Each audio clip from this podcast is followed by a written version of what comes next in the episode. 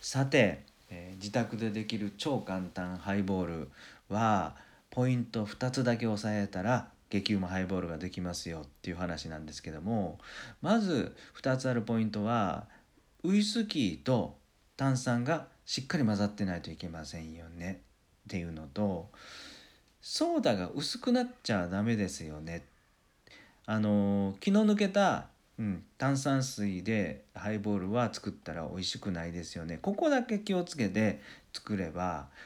うん、美味しい美味しいハイボールになります。でじゃあこれまず1つ目ウイスキーとソーダがしっかり混ざるにはえー、どうするかっていうことですよね。これね家で作るんであの混ぜ混ぜなくてもいいような作り方、えー、マドラーなんか混ぜるものなんかないですよ。特にあまり混ぜすぎると炭酸が抜けちゃうからねあの美味しくなくなりますよっていうことで混ぜません。うん、混ぜませんっていうか混ぜないように作るにはまずねあのそもそも材料ウイスキーとソーダを冷蔵庫に掘り込んどいてほしいんですよ。うん、あのウイスキー冷凍庫でもいいんですけどもまあまあ冷蔵庫で十分いいので、うん、このソーダとウイスキーを冷蔵庫にしっかり入れて冷やしておくと。そしてあの大きめのグラスにね氷を結構満タンに入れておくと、うん、あの製氷機の氷で十分いいです。うん、でその大きめのグラスに製氷機の氷を敷き詰めるとまず、えー、ウイスキーキンキンに冷えたウイスキーをグラスに注ぎます。はい。で次炭酸入れるんですけどもここがポイントなんですよね。あの氷の間直接できたらあのウイスキーに届くように氷の間を狙って、えー、ソーダを注いでほしいんですね。もしそんなことがでそういうこうえー、間がなければですよ。なければできるだけ間をくぐり抜けるように注いでほしいと。そしてそしてですよ。あのまあ、最初は慣れないかもしれませんけども炭酸をねあの注ぐのを途中で止めない。っていうことが結構ポイントで。はい。っていうのはあの一回注ぎ出すとグラスがグラスに満たされるまで炭酸が満たされるまで、えー、止めない。ってほしいんですね。これはねあの途中で炭酸あの瓶からあの瓶でもペットボトルでもいいですけどあの注ぐ流れを止めてしまうと中でね、うん、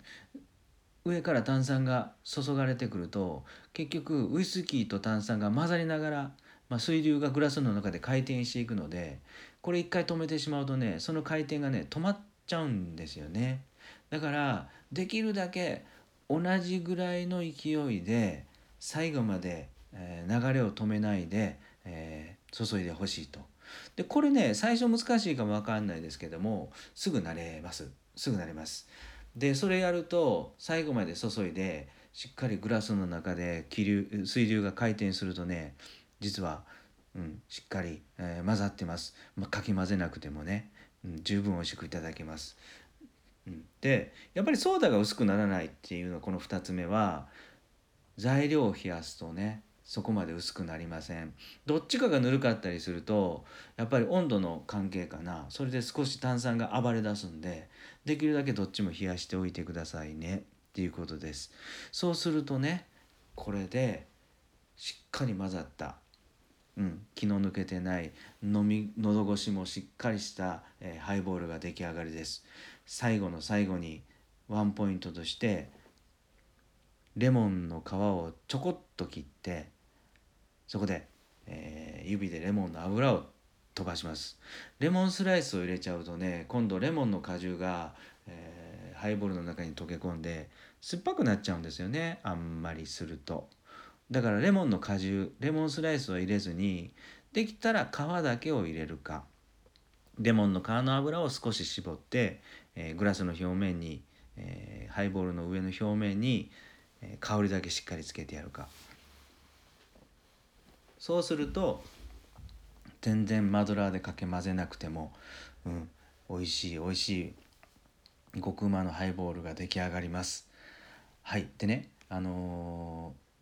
少しハイボールを作ってた時の僕バーの駆け出しのバーテンダーの時のエピソードなんですけど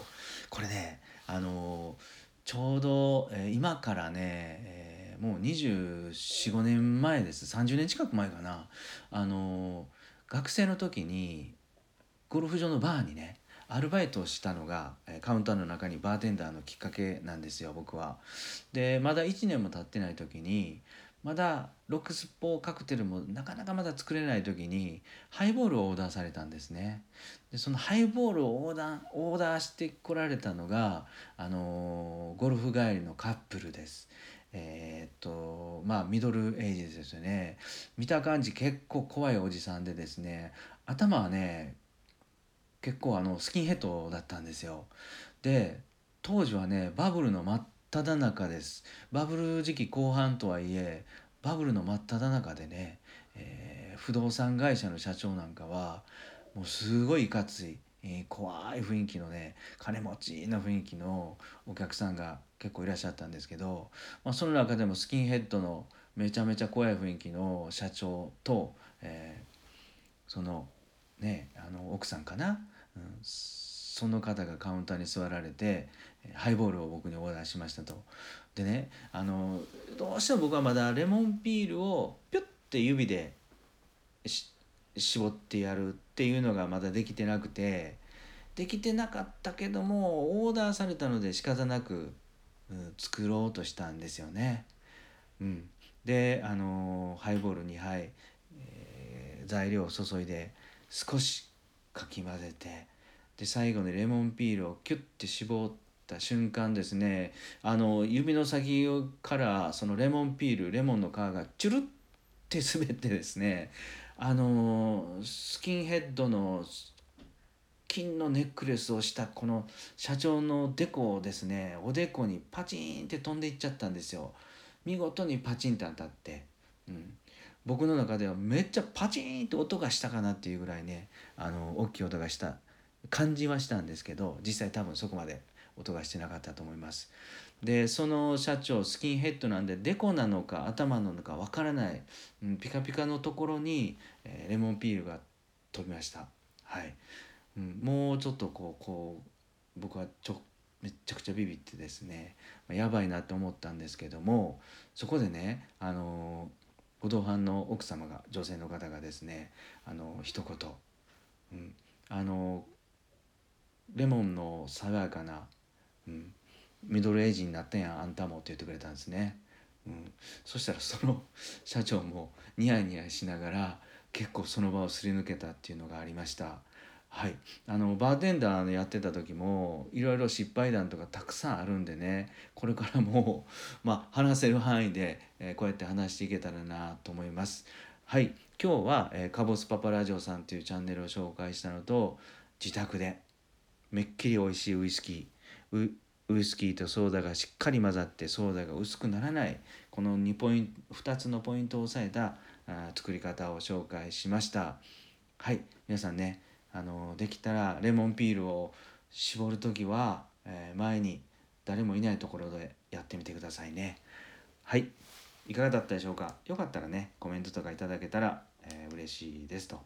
はい今日も最後まで聞いていただいてありがとうございました。